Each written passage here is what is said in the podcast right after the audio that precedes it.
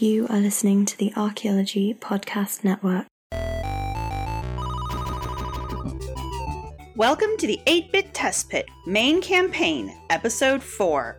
Today's panel consists of Andrew Reinhardt, Megan Dennis, and Tara Copplestone. Today we're discussing what the future of archaeological publication looks like in light of archaeogaming becoming a field. How is the best way to present an argument when your argument is a video game? How do we keep track of these conversations across the wide world of the internet? What are the new best practices that we'd like to see put into play? And what could the brave new world of publishing look like if we opened it up a little bit?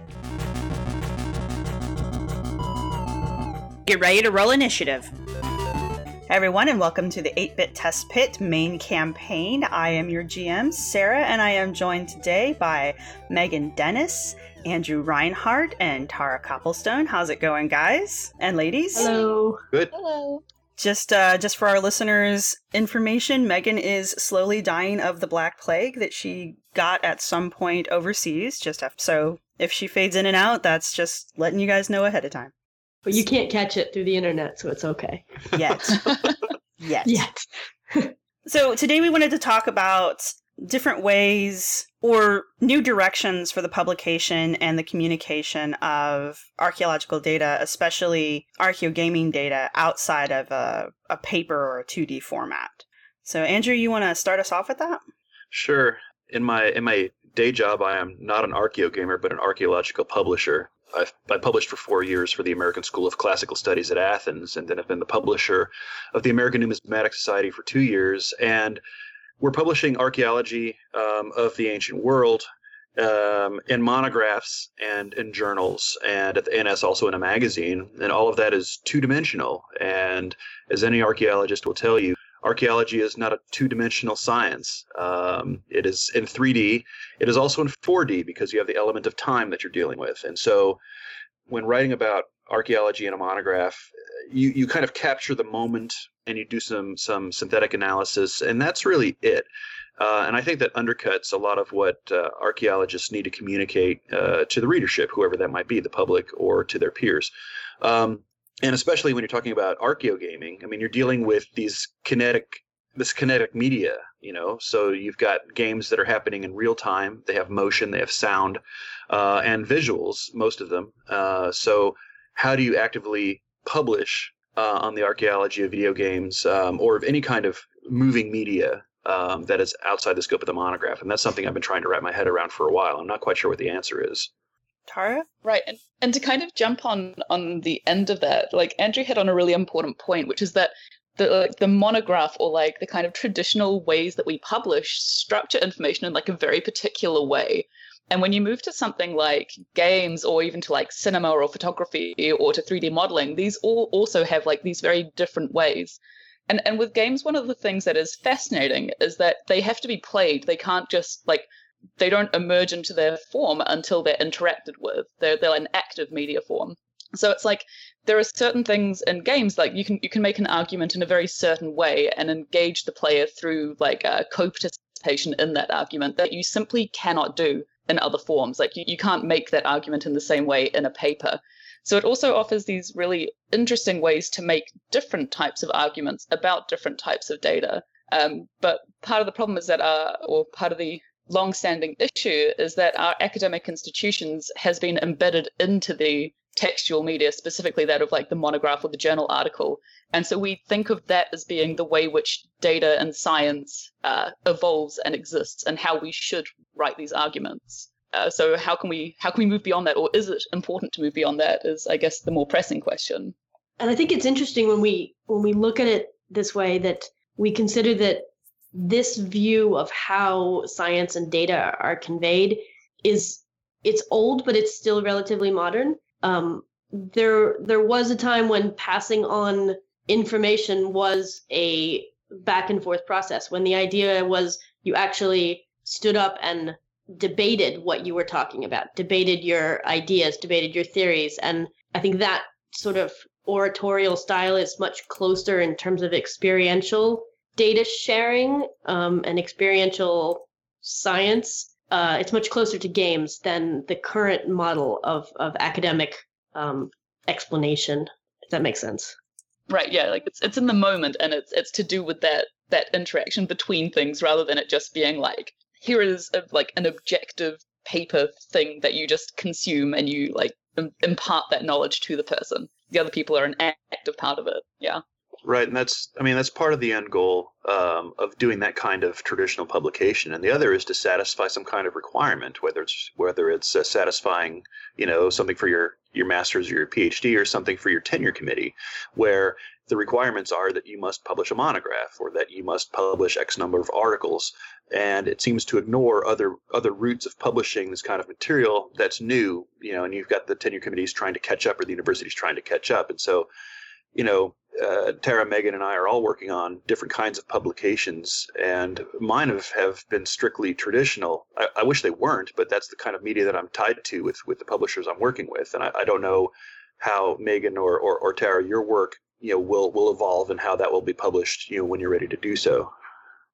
Mm, well, I've recently had um, the the circumstance of, of trying to actually publish my my PhD thesis as as a video game because as we mentioned earlier, a lot of the arguments I want to make are participatory. Like I can't easily make them in a text format. I'd have to describe them, which kind of defeats the purpose. Um, but basically, what it came back is, is that the, the Academy is really interested in this. Like, um, I presented a paper at the British Library, and they were really on board with this. Like, they get that there's a different way to make an argument. But the whole structure of how they store and take thesis and how they kind of um, uh, the kind of technical structure which surrounds it has like a very fixed format and basically it means that you have to present a pdf and you have to present a bound monograph to them at the end of it and there's no good reason for this other than that's what we've always done and that's what our system is set up for so you kind of have this interesting part which i think andrew can speak a lot more to which is that the the sort of superstructure of the publishing industry has revolved around this very particular media form and so that's just kind of how it is uh, for no reason other than the infrastructure's there.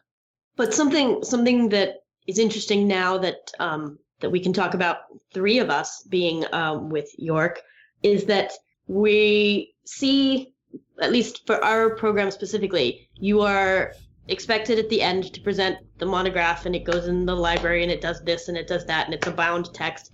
But along the way, the requirements that you have to meet except for that are that you have to be doing things. Like you have a we have a points based system that we have to meet as students that say that we have to do a certain number of conferences or we have to present a certain number of discussions or create an event. Um, and these are participatory things to show off what we're doing. But then in the end, even though you've done all of these things that require doing for other people to be part of, you still have to do the book. I think it's interesting listening to you guys talk about the different types of media that are coming out because what immediately comes to my mind are things like the podcast, um, like a blog, and things very similar to a hangout situation, like a Google Hangout, where it is a video conference to an upwards of 10 people, where even more people could observe but can't directly interact. Um, I see these as new ways of basically interacting and getting information out there. And I could see how academically those types of things could be argued for and probably absorbed a whole lot quicker than something like Tara's describing, where she wants to basically make a the- make a game out of her thesis, which I think is fascinating. And I, but I also think that that probably would have a little bit more pushback academically, like Megan was saying. It's or Tara or Megan was saying. Um, the only reason it's this way is because this is how it's always been. So what kind of what kind of active ways do you think there are to start breaking down those walls and start moving things forward? Because why couldn't you instead of spending a thousand dollars, a thousand or more dollars to go to a conference somewhere, why couldn't you just do a Google Hangout where you could easily present the same kind of information in almost the same format to an even larger audience than you would be able to reach at a normal conference. And why wouldn't that count? Kind of a situation. Mm, it's interesting you should say that because uh, myself, Andrew, and, and Shawn Graham, uh, about a year ago now, held the Archaeogaming Unconference, which is like the, the brainchild of Shawn. And he was basically mm-hmm. wanting to explore like um, how we could uh, create a conference where it was participatory rather than just like one person delivering a paper. Uh, and this was done over uh, Google Hangouts. And so you'd have like a leader of a discussion who'd present a point and then everyone would contribute and, and talk along the way. And I think that was hugely successful. But when you kind of talk about it with a lot of people, you still run into that boundary of it being like it's new and unproven and therefore it's not as valuable. And I think this is a little bit tying into the point that you made as well, where it's like things like podcasts, things like video have been around for quite a lot longer than video games at this point. So we're kind of like they're coming of age, they're maturing, and we're accepting that they're not just entertainment forms, they're also serious modes of expression. They've had their kind of um, masterpieces done in them, and we get it. Whereas video games are only just, I think, in, in my opinion, starting to mature at this point into an expressive medium rather than just, you know, that that entertainment form that we we know and consume. Uh, so I think there's some some deeper seated issues about how we think about and engage with media, yeah. uh, rather than necessarily it being a standalone thing that just exists. Yeah. Um, a, a, couple of things, um, you know, with with dealing with with conferences and attendance, you know, via via Skype or via in person. You know, I've I've been going to academic conferences since the early 1990s, and I found them to be the most valuable. You know, basically in in networking face to face, not giving the paper and and not listening to other papers. And I'll probably get into trouble for saying that, but but uh, it's it's you know seeing friends and old roommates and and meeting people you know in the bar or in the lobby or or or in a special interest group and and having a really good deep long conversation um, about whatever it is that's on our minds and then coming to some kind of conclusion or coming away with some great ideas um, you know, as, as far as as uh, presenting at conferences, you know, if if you submit your abstract to a conference, um, and you know those abstracts get peer read and you get accepted, um, you know, I think it's totally acceptable for you to present via Skype, via uh, coming in person. Um, and that is a dialogue that needs to be had between the speaker and the organizer to make sure that that's kosher with the group. I know a lot of the big annual conferences, that's how they make their money is by registration fees and people coming, and it, it's it's it's all about cash in my mind, as opposed to delivering some good content. And speaking of good content, you know, we have to also think about the peer review process um, as it is right now. I think it's broken, and it's especially so when you're dealing with new media. You know, how how are we going to peer review um, a a thesis that is a game? I'd, I'd love to know and be a part of that um, because it sounds really interesting to me. But but uh, you know who has the the digital literacy you know to start to to serve as a peer when peer reviewing things for publication in these new formats. So Andrew, you know, can you can you kind of describe the peer review process as it stands today? For any of our listeners who might not be in the field, I mean, I assume they're out there. Yeah, yeah, um, I mean, for, for the two places where I've where I've directed publications, we have a double-blind peer review. That is to say that an article comes in, it is anonymized by us in-house. Uh, we identify uh, readers who are professionals in the field in which the article has been written, and they remain anonymous to the author as well. So we send this blind article out to two reviewers on the outside and we also send it to a committee reviewer on the inside, also anonymous. And then feedback comes back in between four and six months to say, okay, this is good, this is bad, this needs revision, this needs rejection. And at that point, the uh, author and the reviewers are consulted to see if they want to waive their anonymity so that there can be a dialogue between the author and the reviewer. I know that that part um, is sometimes rare to see, but it's still helpful. Um, and and then you know things proceed. So it's basically vetting the content by people who've kind of been there and done that and are experts in the field. Um, that's good in some ways because you're dealing with with perhaps senior scholars or those who have a lot of experience. And it's bad because you're kind of ignoring new blood who might have new things to say or new ways of thinking that might be uh, you know, with the old school folks, they might be poisoning the well. With the new school folks, they might not have the experience yet. At the same time, this article needs to be read and reviewed by folks as opposed to just going out there, which is a little bit different than doing a podcast or doing a blog, which isn't really peer review. Right. Um, it could be, you know, if I write something on a blog, I want people to come in and yell at me, you know, so that I can make the argument better. You know, that's a kind of peer review, but it's not formal like what I was describing. Right. I mean, we still get feedback and, and encourage feedback to things like our blogs and the podcast here. Uh, but like you're saying, it's not sought after exactly. Like I will, I don't send this podcast to other people. Maybe I should, but currently I don't send this podcast to people and be like, "Hey, critique my podcast." And with the double blind, I mean, like you're saying, who would I even send this material to? So if you could change it, ideally, I mean, I and I know this is a huge thing to do, but what would you, in the perfect world, what would you like to see going forward with presenting information outside of the traditional formats? How would you like to see the peer review process work with things like a blog, a podcast, a, a video game? I, I, personally, I personally think, and, and I, I have a feeling that a lot of people will disagree, but I personally think that anonymity should be waived. That the authors and the reviewers should should be their names and stuff should be known to each other. Um, I agree. I think I I am a huge proponent of open peer review. Oh, um, I think it creates better dialogues within the discipline. I think it creates situations where senior scholars and younger scholars actually have to interact yes. um, and discuss material in ways that they might not necessarily do because of inherent power structures in the academy otherwise. Um, I think that it gives more people a chance to put their stuff out there and to feel like they're going to get a real opinion on it. And and I personally just believe that if you are putting your work out there, one, you put your name on it, and if someone is going to critique your work, they need to put their name on their critique. I think it's just fair. Uh, I was I was just going to add to that that that uh, I like the idea of a crowd peer review as opposed to just a couple of readers. I mean, you can have a couple of specialists read, but you should also open it up to other readers as well um, for a certain period of time. Yeah, uh, and it's interesting because um, for all that it is a problematic service, um, Academia Edu offers that. They offer the ability to put your paper up ahead of time and open it to review and open it to comments and I have a number of people that I follow on there who I when they open up their papers, I you know I read what they write, I send stuff back to them, and I'm I'm not getting anything out of the process, and except for that I'm getting to engage with scholars about work that is interesting to me and that I have something to say about, and they're getting a larger set of comments before they send the paper out, and everyone is having to be honest about who they are.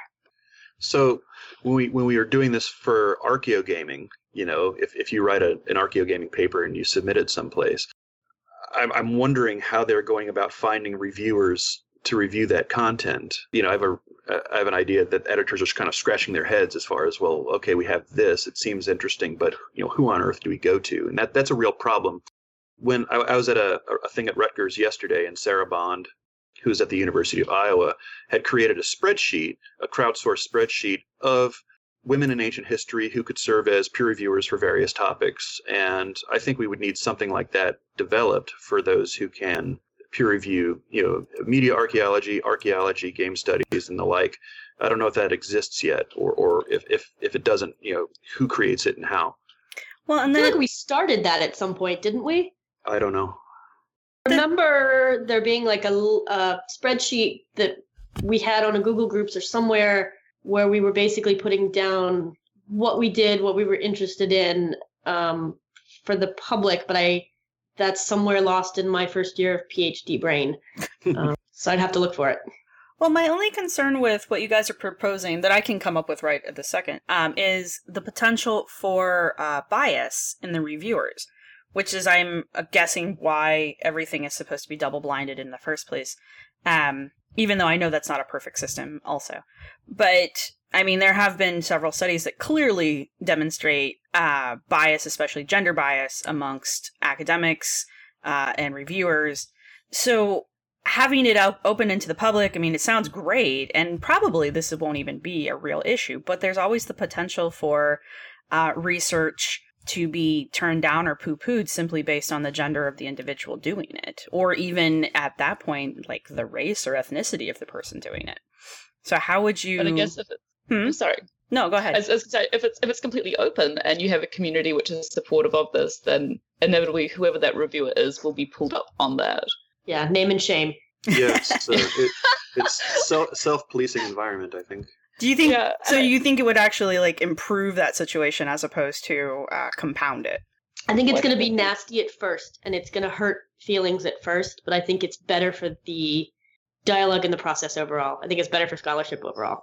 Okay. I think as well that we're in such a small discipline. I mean, like if we're specifically talking about like archeo gaming, it's like we're such a small and emergent discipline. Like we all know each other anyway, and when you start to bring in other people into that, it's like, well, like I recently got back review comments on a paper that I submitted, and it was clearly reviewed by someone who's very, very knowledgeable, but not in my area. So the comments I got were not like they were relevant, but they were not relevant to that particular paper. And so it's really hard to then engage in a dialogue if if I don't know who that person is and I never will because those comments are never made public. And you start to feel like not necessarily attacked, but just like, oh, I don't really like I can't actually communicate with you. I can't bring you into this idea if if we don't know who each other are, if we can't talk about it in, in a way which is actually open. Uh, to kind of remain behind those barriers, they just yeah, it perpetuates them rather than actually drawing the whole thing together. That's interesting. Okay. Andrew, do you have a final thought? No, never a final thought with me. Uh, it's always it's always thinking in progress, and I hope that I hope they never finish. Okay, well, let's go to break real quick, and when we come back, I think we may pick up uh, roughly where we left off, just because I feel like we have a little bit more to chew on here. The Archaeotech podcast, hosted by Chris Webby Webster and Chris Boone Sims, is a show dedicated to the technology of the modern archaeologist. On the Archaeotech podcast, we interview people using interesting tech, and we dig into the issues, advantages, and try to uncover the disadvantages of the digital age and going paperless. We all know there is no paper in the future, or should we say, paper has no future. Check out the show at www.archaeologypodcastnetwork.com forward slash archaeotech. Let's get back to the show. And we are back, and let's move the conversation forward a little bit, or back a little bit, I guess, to how we want to try to communicate the research that you guys are doing um, going forward, uh, not in paper format, but maybe in some other various formats, or even how you would even go about communicating this research. Andrew. Okay. Oh. Sorry. no, no. This is this has been on my mind, you know, because you know um, I've been working in traditional media for so long that working with new media is something that is necessary, and I, I'm, I'm not quite sure how to do it yet. I mean, we start with text, then we supplement with with photos, you know, that are often presented in grayscale. We need to then move to color images, and with with uh, you know the internet and and with other kinds of publishing platforms now we can start embedding movie clips. We can start embedding um, 3d images 3d models and things like that that could be manipulated. I, I think those are all moving in the right direction. I think ultimately what i want to see is synthetic text paired with different kinds of media um, some of which can be engaged with by the reader and also the underlying data set so that people who read you and people who are looking at the media that you present can go back to the data and see if they can draw the same conclusions or different conclusions. But not only that, um, whatever you publish in whatever format you, you decide to publish in, um, that should not be the final word. Um, and that pretty much any publication going here on out in archaeology or really any discipline should be treated as organic. Um, that is to say, it's a starting point for future conversation um, where you can tweak the data, make the data better, or analyze the data in a different way, and that's all contributing to the, the story of whatever it is that you're talking about. You know, and this can go all the way into AR and VR and playing a game um, or a snippet of a game or, or finding some way of, of engaging the reader in the content that you're providing as the author.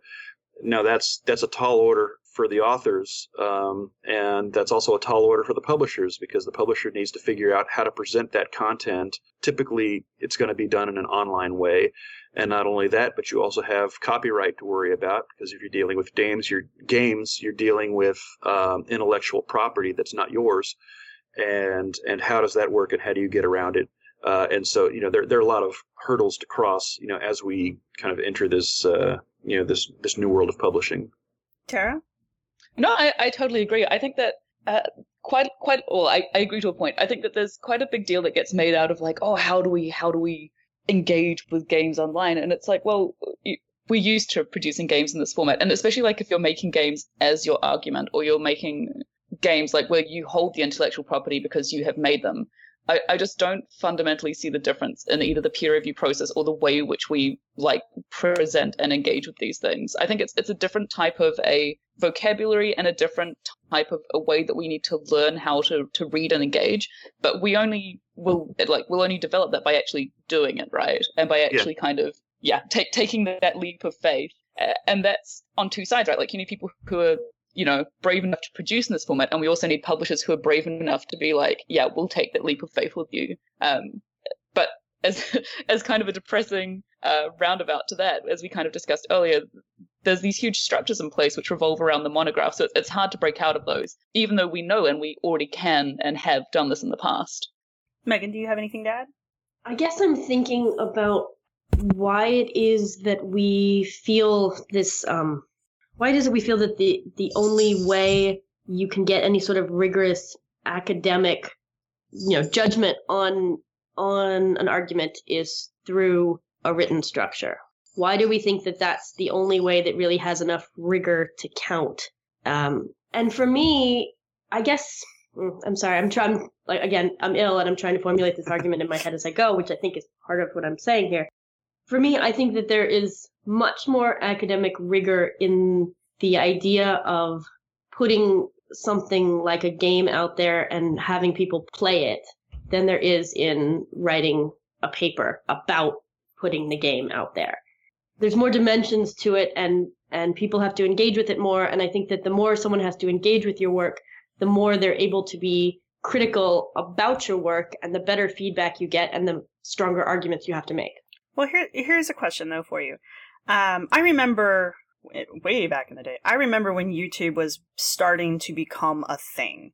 Um, when when people really were investing time and effort into YouTube, and we would make videos, put ourselves out there. You know, I think in the beginning you could only make like a five minute, five to ten minute video. But anyway, you'd make your video, you throw it up there, and you used to be able to receive video responses from other people. So on top of being able to just write a comment, which is easy, people would take the time to make their own talking head video and send it back to you as a way of rebutting what you said. So you're basically having like a long distance conversation, a long distance face to face conversation with breaks. And this is my thought. If you're putting your argument out as a video game, and I go and I play your game and I, I want to crit- I want to rebut your game. Like the argument that you've made inside your game, I want to rebut it how is the best way for me to rebut that? Do I then go and make my own video game that is counter to your video game? Should I write about it? I mean, how do you see the give and take happening? Is it happening in the only the one medium or are we encouraging interaction through all forms of media? Well, I think this is the, the beauty of video games. Like we've touched on this a little bit before. Like video games are text, they are visual, they are interactive, they are they they're audio. You can make arguments and you can rebut and engage with these arguments in so many different ways. Like they are truly like multi and transmedia entities.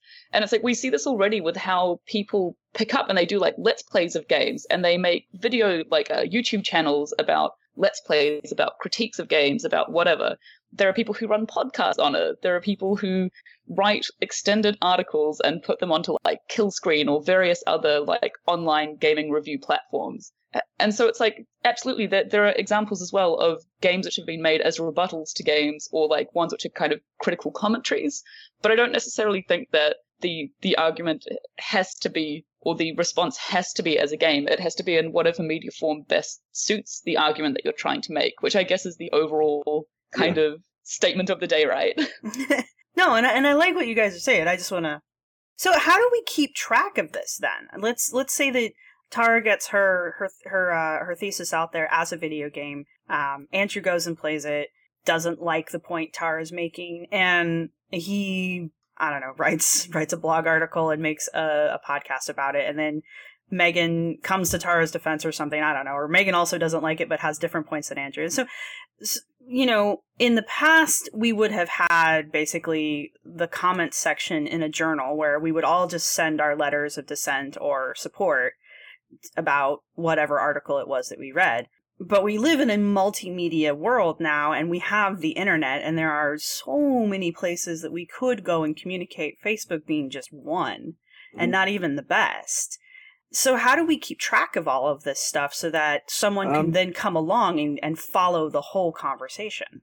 Uh, this probably falls under the rubric of linked open data, um, where the game as published or the game thesis as published gets its own stable URI, which is maintained at York's repository, for example, or, or is put on some kind of open access platform like opencontext.org. And anybody who wishes to reference, review, comment upon, critique uh, that game and game thesis can reference that stable URI uh, and can therefore you know create a link you know from their place to the other place and and uh, you know with open context you can maintain you know those links going back you know to uh, things that are that are mentioning the source material um, so maybe that's the best way to think about it is to publish in an open way and to have that game thesis out there in the open also with the unique key that is just tied to that game, and anything that references the game will use that key um, so that you can find pretty much anything. So then that also falls back on the concept of open access. Um, and I'm not sure where the three of you fall in that argument. Um, but it seems to me that you would almost have to have complete open access to an argument that to a, to a, a thesis like that. Not necessarily. I mean, like, I completely 150% think that all academia should be open access for a number of different reasons. But having like a stable URI or a DOI does not necessarily mean that it has to be open access. Like, there's technologies that are coming in, such as like blockchain, which is like a consistent repository of like all the things which relate to a specific thing. So I can imagine a world where you have like blockchain accounts which kind of link together uh, all the steps which which a article has gone through or like a game has gone through and all the things which are related to that as well um but i do i yeah to, to take that 360 again like i do absolutely 100% think that this should all be open access and available knowledge should not have a price on it Uh, Andrew, do you have an opinion? Yeah, I, I agree. With, I agree with with uh, with Tara. I, I certainly think that that any intellectual property that that is produced in the name of of advancing science or whatever humanity should be out there as open access, um, and that we need to find a new business model for that stuff if we want to have a business model model at all. Um, um, I yeah, open open. If it's not open, it's closed. You know, that's that's just me talking. But Tara does raise the great point that you can assign a URI. It can be a pointer, and and that content might be behind a paywall, God forbid. But if it is, you're still pointing at that thing, uh, and you're still having all of this data kind of collected around that unique identifier, whether it's open or shut. But for me, it's open all the way. Otherwise, I'm not interested. Megan? I believe firmly that it should be accessible to everyone, but I also think that creators have rights. And if I make something, it is mine and I made it and I can choose how to share it with you and how much of it I want to put out there. And that's your choice as a consumer or as um, someone who takes up the media that I produce as to whether you want to accept it or not based on the limitations I put on it. Well, so that opens an interesting set of questions then, because it seems to me, and this is as an outside observer, that the concept of uh, written academia is different than the concept of a game, any game, in that a game is seen as a creative entity, or, yeah, a creative thing, um, almost like a piece of art. And you're right, as the creator of said piece of art, I have the right to restrict access to it as much as I can. But I also know, as someone who has published creative writing and who has friends who put physical art out into the world, once it's out there, you lose the ability to control that. And it True. is now open to the interpretation of anyone who interacts with it. And so I Yeah, agree. So, so that being so much different from an academic paper, which has the luxury of me definitively writing out exactly what I want you to to take away from this paper. How do we reconcile that? But this is the beauty again of, of, of using something like blockchain. It's like obviously you, you can't prevent people from like blatantly ripping your stuff through a number of different methods. Right. But the thing about blockchain is that all that information, so you can say like, you can use this piece in these different ways, or it's going to cost you this amount if you want to remix or do whatever with it. Like you retain complete creative control, and that's always associated with that block. it's always associated with that thing that it's it's relating to. So it's kind of like this is the technology that things like Bitcoin and increasingly bank transfers are built around. That it's like no one person has that entire chain. It's spread across every node in the network. So you can control how you engage and understand and see the spread of this information. It's a completely new way to engage with this this kind of concept of sharing and uh, the the assigning of of Creative Commons or the assigning of copyright, the assigning of all these different things. It's it's in the network rather than abstract to it. Um, so I think there's a lot of emerging technologies, like blockchain just being one of them, that will have a really big impact and should have a big impact and could have a really good impact on how we do academia and how we understand this uh, tension between the creation of artistical kind of intellectual property as well as the Yeah. sharing of it. Go ahead. I think I think where I'm coming from on this is that at this point, the way that things are, like I've already seen things that I've done co-opted and used by other people who did not give me any credit because I was using new forms for things, and because maybe it wasn't clear enough that these things you still need to give citation back to the person who you took the idea from. And I think that until we have some of these structures, it can be very frustrating um, to put your work out there and to see it, it misused in a way that you didn't intend and to not get any credit for that. Can you be how specific can you be on that? Because I remember you mentioning that on uh, Yeah. on Facebook a Um, while I'll- back as a frustrated post. Um, Yeah, I will be general about one instance, which is one instance where I presented something at a conference and I know that the person who used my work was at the conference and saw it. Um, and I spoke to them at the conference. And then later they wrote an article for a very major news outlet that co opted my ideas and didn't mention that I had come up with them and didn't mention that they had talked to me. And when I spoke to them about it, they um, they simply didn't think that they had to give any sort of credit for it because it wasn't something that was published yet. It wasn't something that was um, formalized in a way that they could give an easy citation. Um, and so I I love the idea of open access. I love the idea of information being free, but until we have structures to reward us and to create the system of of academia going forward that um, that ensures that we get the kind of credit we need, um, then I, I have concerns. And you're not necessarily looking for like a monetary return. You're just looking Oh, for absolutely not. No, I'm not looking for a due. monetary return at all. God knows I did not get into any of this for money. There's no money in any of this. Um, no, it's just that right now this the the academic track, the academic path requires that you get a certain amount of academic and public credit for your work and that you do a certain number of things that you can put your name on. And until we have a new structure that either doesn't require that in order to advance or that replaces the the new and fluid dynamic we have with something that gives credit so that you can get credit to advance then i i just have i have concerns.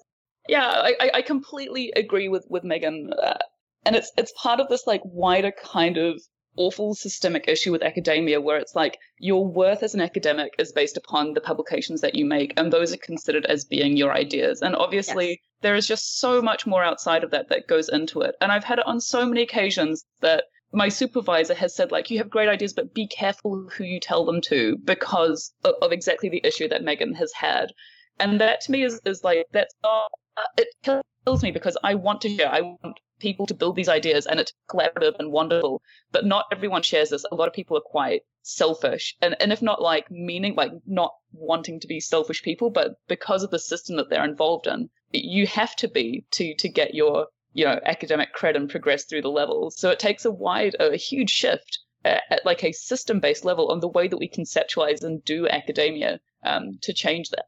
And, and that Um, requires everyone to buy into it. Yeah.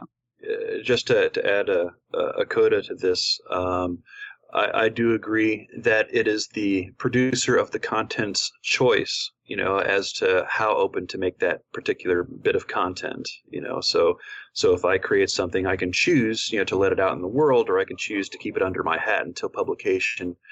Um, anything that I that I tweet, for example, um, I, I, I treat as public, you know. So if I tweet an idea, I hope somebody steals it. You know, if it's good enough to steal, that I'm doing a good job. Um, I try not to to bring ego into this just because I want to see the science move forward. And if, if I'm able to put something out that somebody else can use in a productive way to move the science ahead, good. You know, that's fine. I, I don't need to be quoted or cited or whatever. Um, it's just professional courtesy. And, you know, if I cite something or if somebody wants to cite me, great. Um, but that's just my own personal stuff. And, and folks should understand that I'm coming from outside of academia. So, you know, even though I'm returning from my PhD, it's it's not as as big a deal for me, you know, having been outside academia for 20 years and what I decide to do with my ideas, you know, doesn't really have a professional bearing on, on what I'm doing, you know, on my day to day. So it's it's a different experience for me, but I certainly respect and understand, you know, where, where Megan and Tara and others are coming from. Well, let's go to break real quick, and when we come back, we will continue our conversation.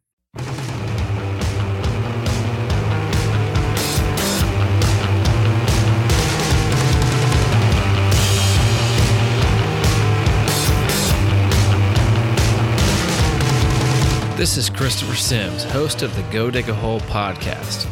It's a show geared for early career archaeologists where I bring interviews and casual panel discussions about the challenges and opportunities that many archaeologists encounter starting off. So, if you're still in school, thinking about going back, just getting started, or want to take the next step, you'll find what you need to go dig a hole. Tune in every other week on the Archaeology Podcast Network.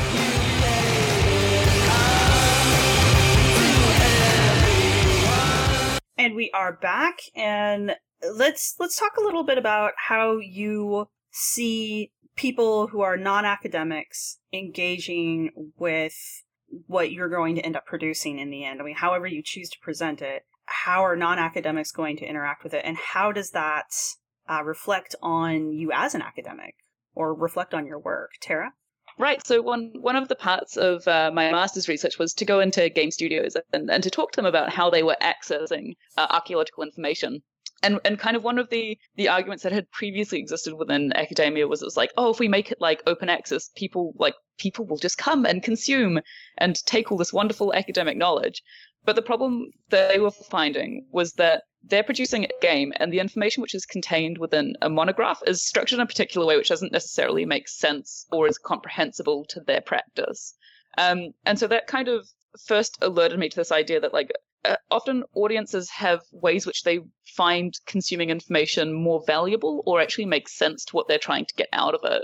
Um, and so for us to only produce information in this one particular way, it was never going to feed back into them. And likewise, when they produce documentation or um, ideas or kind of publications, they do it in a way which is often quite different to our publication methods and our idea of like what makes for a good academic argument. Um, despite the fact that they often had very good arguments, the medium and the way they were producing them wasn't in line with us. Uh, so I don't know if Andrew wanted to speak a bit more about how we could maybe align those or like um, what yeah. sort of steps are being taken. Yeah. There, um, I mean, speaking from from my personal experience, um, I've been trying to do this cocktail of communication for what archaeogaming is, and I that may be a reason why we're why we're here.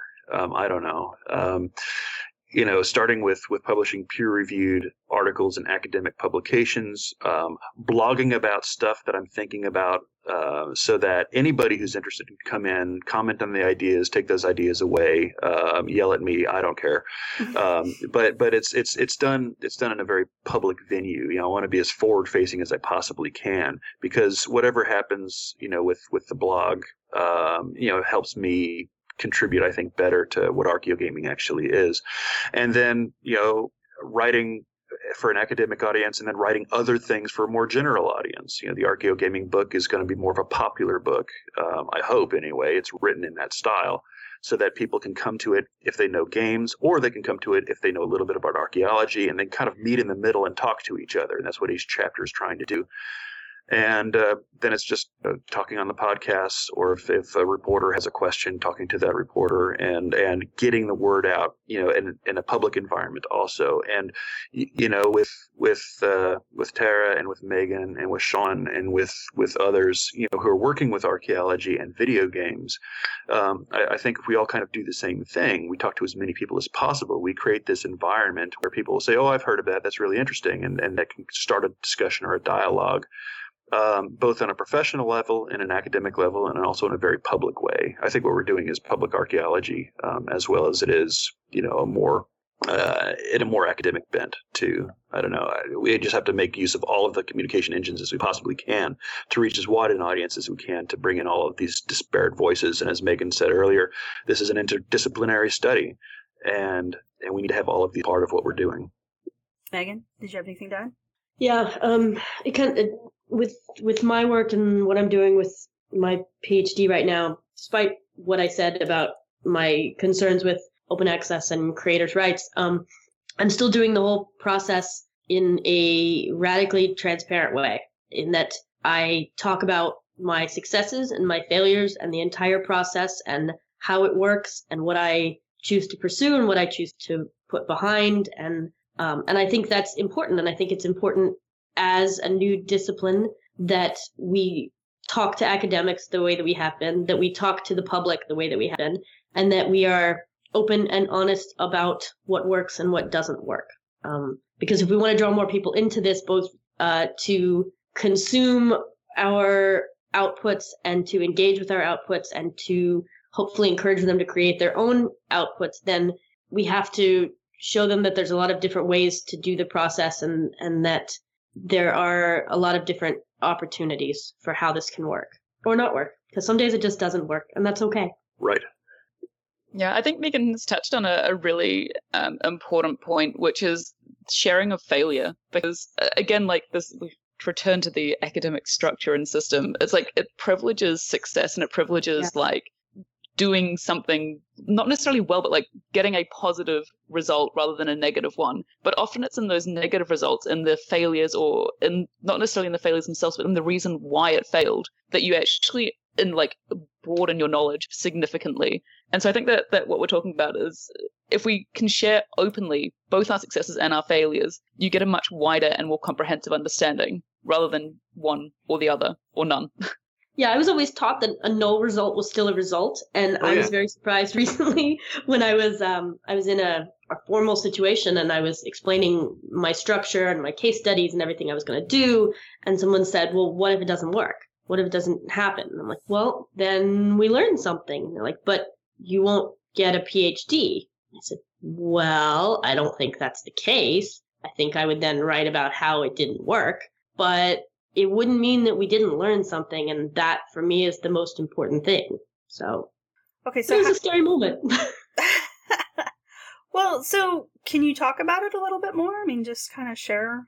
Can I mean, can you share? I I don't know. Sometimes yeah, yeah, I, mean, I can share. Um, yeah, so I was I was uh, I was having a a meeting with some official people who were involved in looking at my work, and I have 10 case studies for my dissertation, oh, wow. which has been a constant source of, oh my God, scariness for everyone.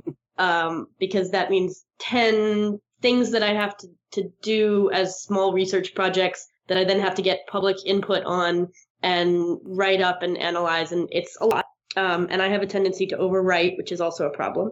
So um, when I was saying, you know, this is what my methodology is, this is how I'm going to do it, I'm going to do all these case studies and then I'm going to analyze the data. And then at the end, I'm going to create a game that shows the best practices and principles that I took out of this entire experience. Um, said, well, what if the case studies don't give you what you need? Well, the case studies will give me something. Well, well, what if they don't give you what you need to create the game? Well, they'll give me something and that's what I'll use to create the game. Well, what if the game doesn't work? Well, then I've learned something about that and that's that's an output that I can explain to people.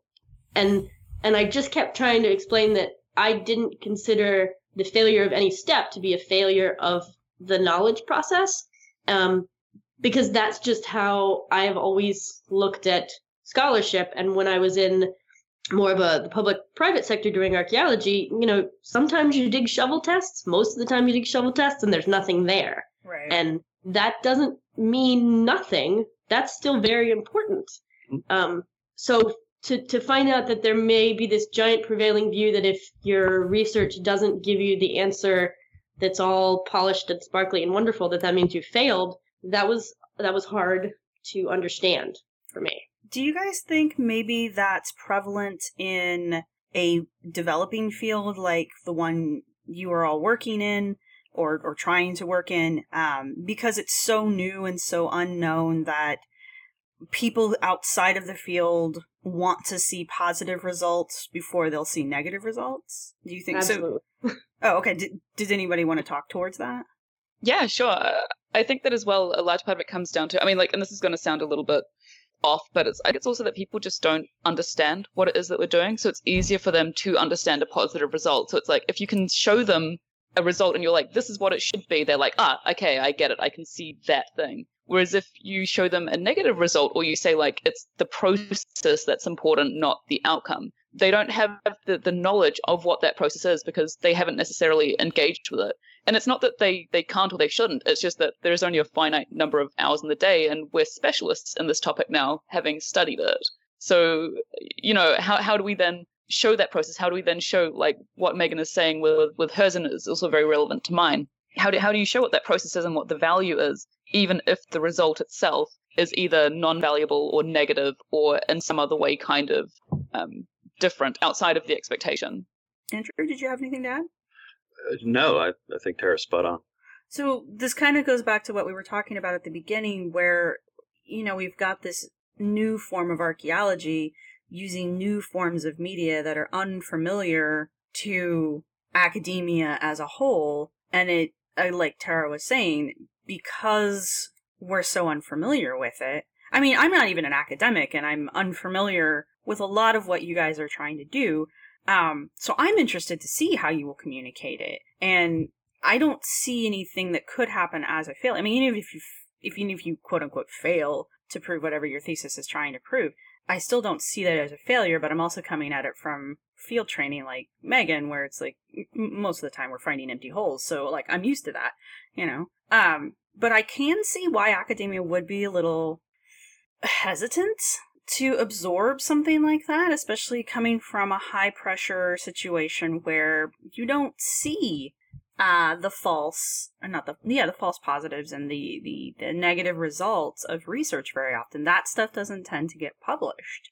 But I think you do see it in some fields within academia. I mean, when you get into some of the the biological and the chemical sciences, often you do see where people tried something and it doesn't turn out to be what they thought it was going to be or it doesn't work and that's still publishable that's still that's still something you report um, if if you think that a particular i'm, I'm, I'm just thinking like because i've been hanging around with some biologists lately um, if you think that As you do. Yeah. as you do, you know, um, that you're doing, you know, medical testing to see if something, a particular chemical compound is going to work for production of a drug.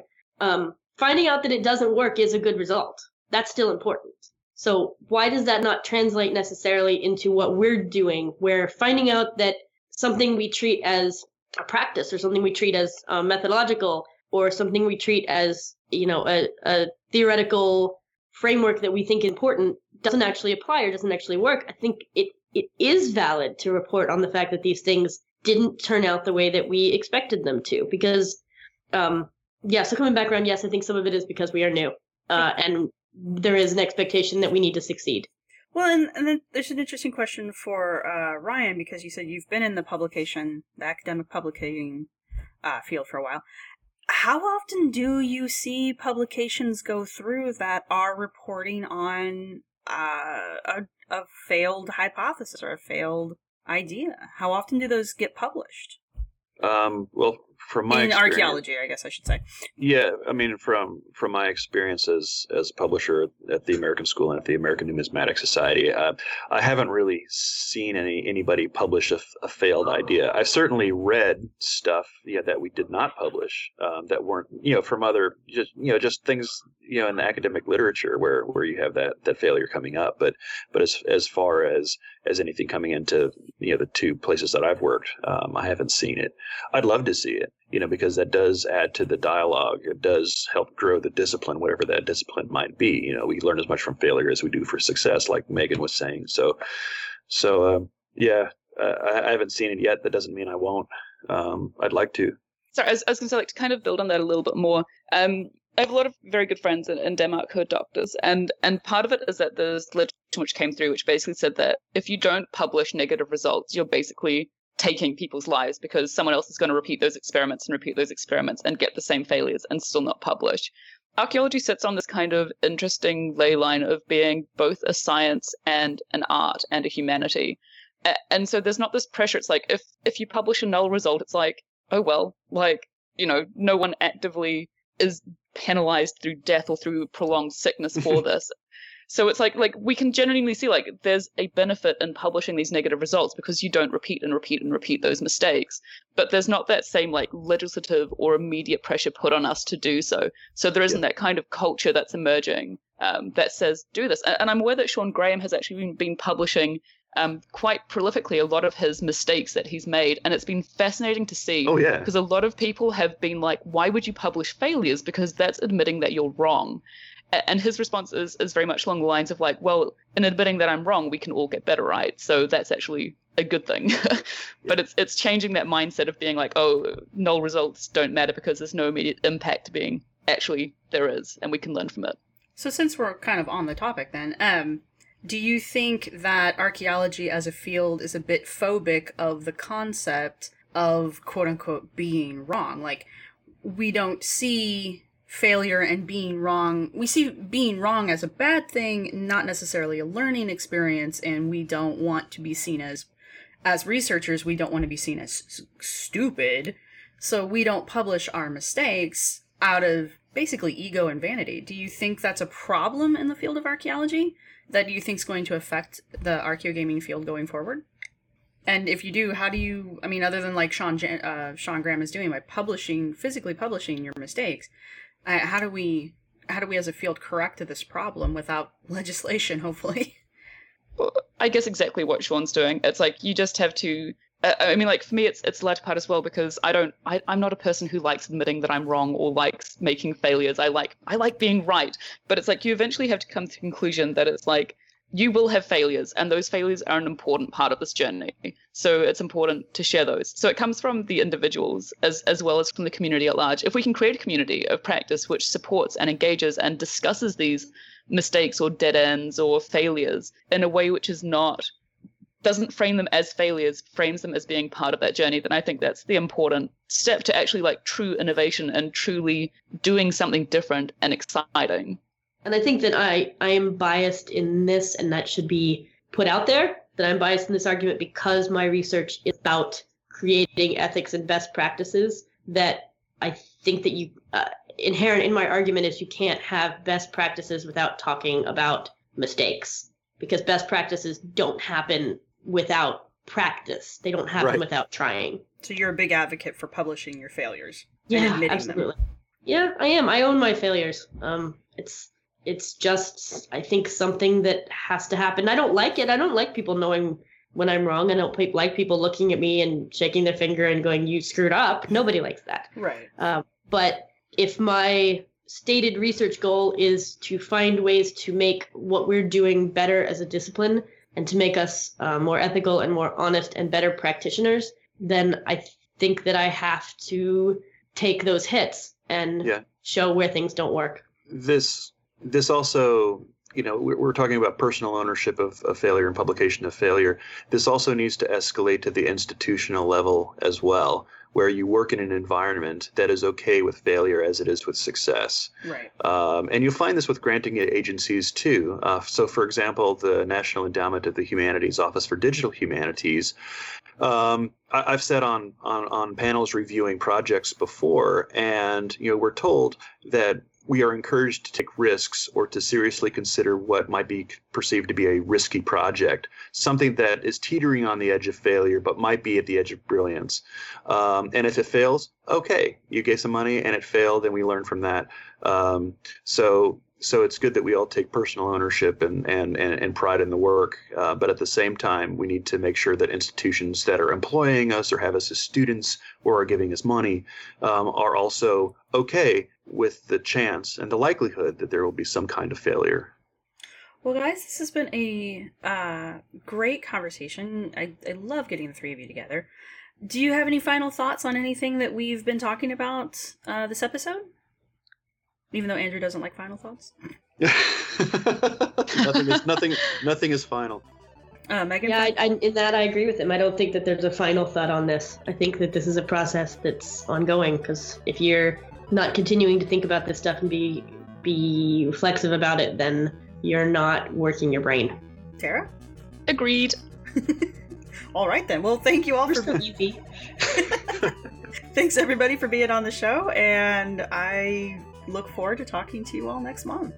Okay, sounds good. Bye. Bye. All right, bye.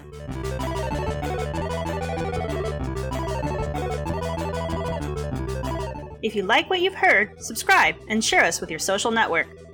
8 Bit Test Pit is available on iTunes, Stitcher, and Google Play, or online at the Archaeology Podcast Network site. Be sure to comment and give us a like wherever you listen. And consider donating to the show and the network on our website, archaeologypodcastnetwork.com. 8 Bit Test Pit is produced by Sarah Head and Tristan Boyle. Music is provided by Tristan Boyle. Thanks for listening.